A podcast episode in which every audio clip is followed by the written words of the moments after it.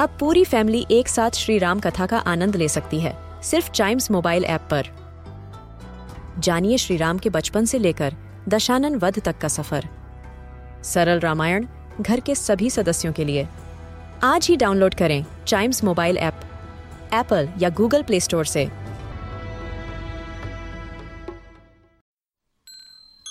This is Radio Podcast. भगवान गणेश परम पूज्य भी है और बच्चों के सबसे प्रिय भी। आइए सुनते हैं सब विघ्नों को हरने वाले इस विनायक के बचपन की एक मज़ेदार कहानी।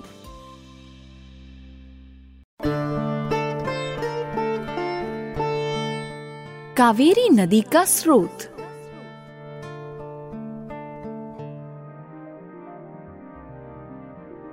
बहुत समय पहले की बात है। दक्षिण भारत में अगस्त्य नाम के एक महान ऋषि रहते थे। उनकी महानता सिर्फ़ धरती पर ही नहीं, बल्कि देवलोक में भी प्रसिद्ध थी। ऋषि अगस्त्य का एक आश्रम था, जहाँ स्वच्छ हवा और बहुत सुंदर पेड़ पौधे थे। उनका ज़्यादातर समय अपने आश्रम में तपस्या करते हुए बीतता था, पर अक्सर उनके शिष्य अपनी अपनी समस्याएँ लेकर उनके पास आया करते थे और उनसे सलाह लिया करते थे। एक बार दक्षिण भारत में भयंकर सूखा पड़ा।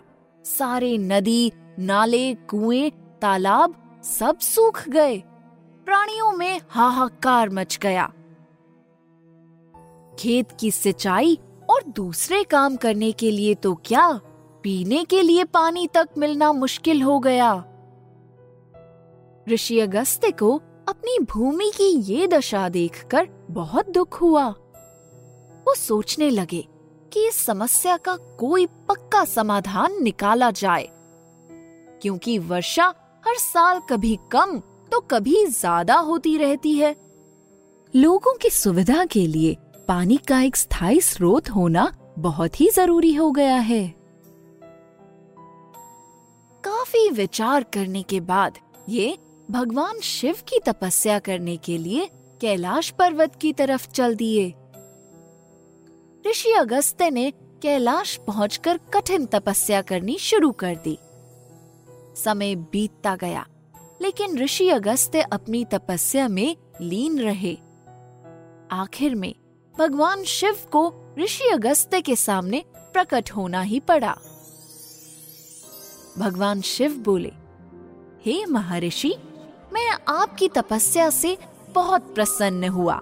कहिए, आप मुझसे क्या वर चाहते हैं? ऋषि अगस्त्य बोले, हे महादेव, दक्षिण भारत की जनता त्राही त्राही कर रही है। इस साल वहाँ भयंकर सूखा पड़ा है। लोग पानी की एक बूंद के लिए भी तरस रहे हैं। अगर आपकी कृपा हो तो जैसे उत्तर भारत में माँ गंगा बहती है, वैसे ही दक्षिण भारत को भी एक स्थायी पानी का स्रोत मिल जाता। महादेव ने सुनकर कहा, महर्षि, मैं आपकी समस्या समझ गया। इतना कहकर भगवान शिव ने एक कलश में जल भरकर ऋषि अगस्त की तरफ़ बढ़ाया। ऋषि अगस्त ने कलश तो हाथ में ले लिया, पर वो थोड़ा अचंभित थे कि इतने से जल से पानी का स्रोत कैसे मिलेगा? महादेव ऋषि अगस्त की शंका समझ गए और बोले, हे महर्षि, आप इतनी दूर से अपनी समस्या का समाधान लेने मेरे पास आए हैं तो मुझ पर भरोसा रखिए। मैं आपको निराश नहीं करूँगा। आप जिस जगह इस कलश से पानी फैला देंगे वहीं से नदी का उद्गम हो जाएगा।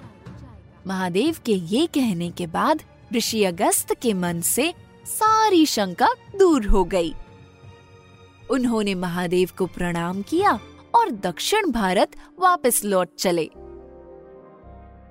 पीछे से भगवान शिव ने बाल गणेश को कुछ समझाया और ऋषि अगस्त के पीछे जाने को कहा। वापस आने के बाद ऋषि अगस्त के सामने ये समस्या खड़ी हुई कि इस पानी का स्रोत किस जगह से बनाया जाए। ढूंढते ढूंढते ऋषि अगस्त कूर्ग नामक जगह पर पहुँचे। वहाँ पहुंचकर उनको थोड़ी थकान महसूस हुई। पास ही में उन्हें एक बालक खेलता दिखा। उन्होंने बालक को पास बुलाया और उसके हाथ में कलश देते हुए बोले हे बालक, मैं कुछ देर आराम करना चाहता हूँ।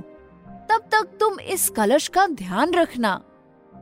और ऐसा कहकर ऋषि अगस्त बालक के हाथ में कलश देकर आराम करने जाने लगे। पर अभी वो कुछ ही कदम चले थे कि तभी बालक के हाथ से कलश गिरने की आवाज़ आई।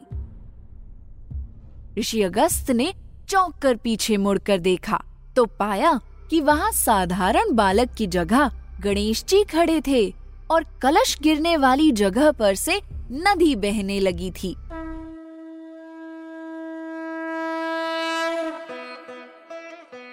ऋषि अगस्त ने सर झुकाकर गणेश जी को प्रणाम किया।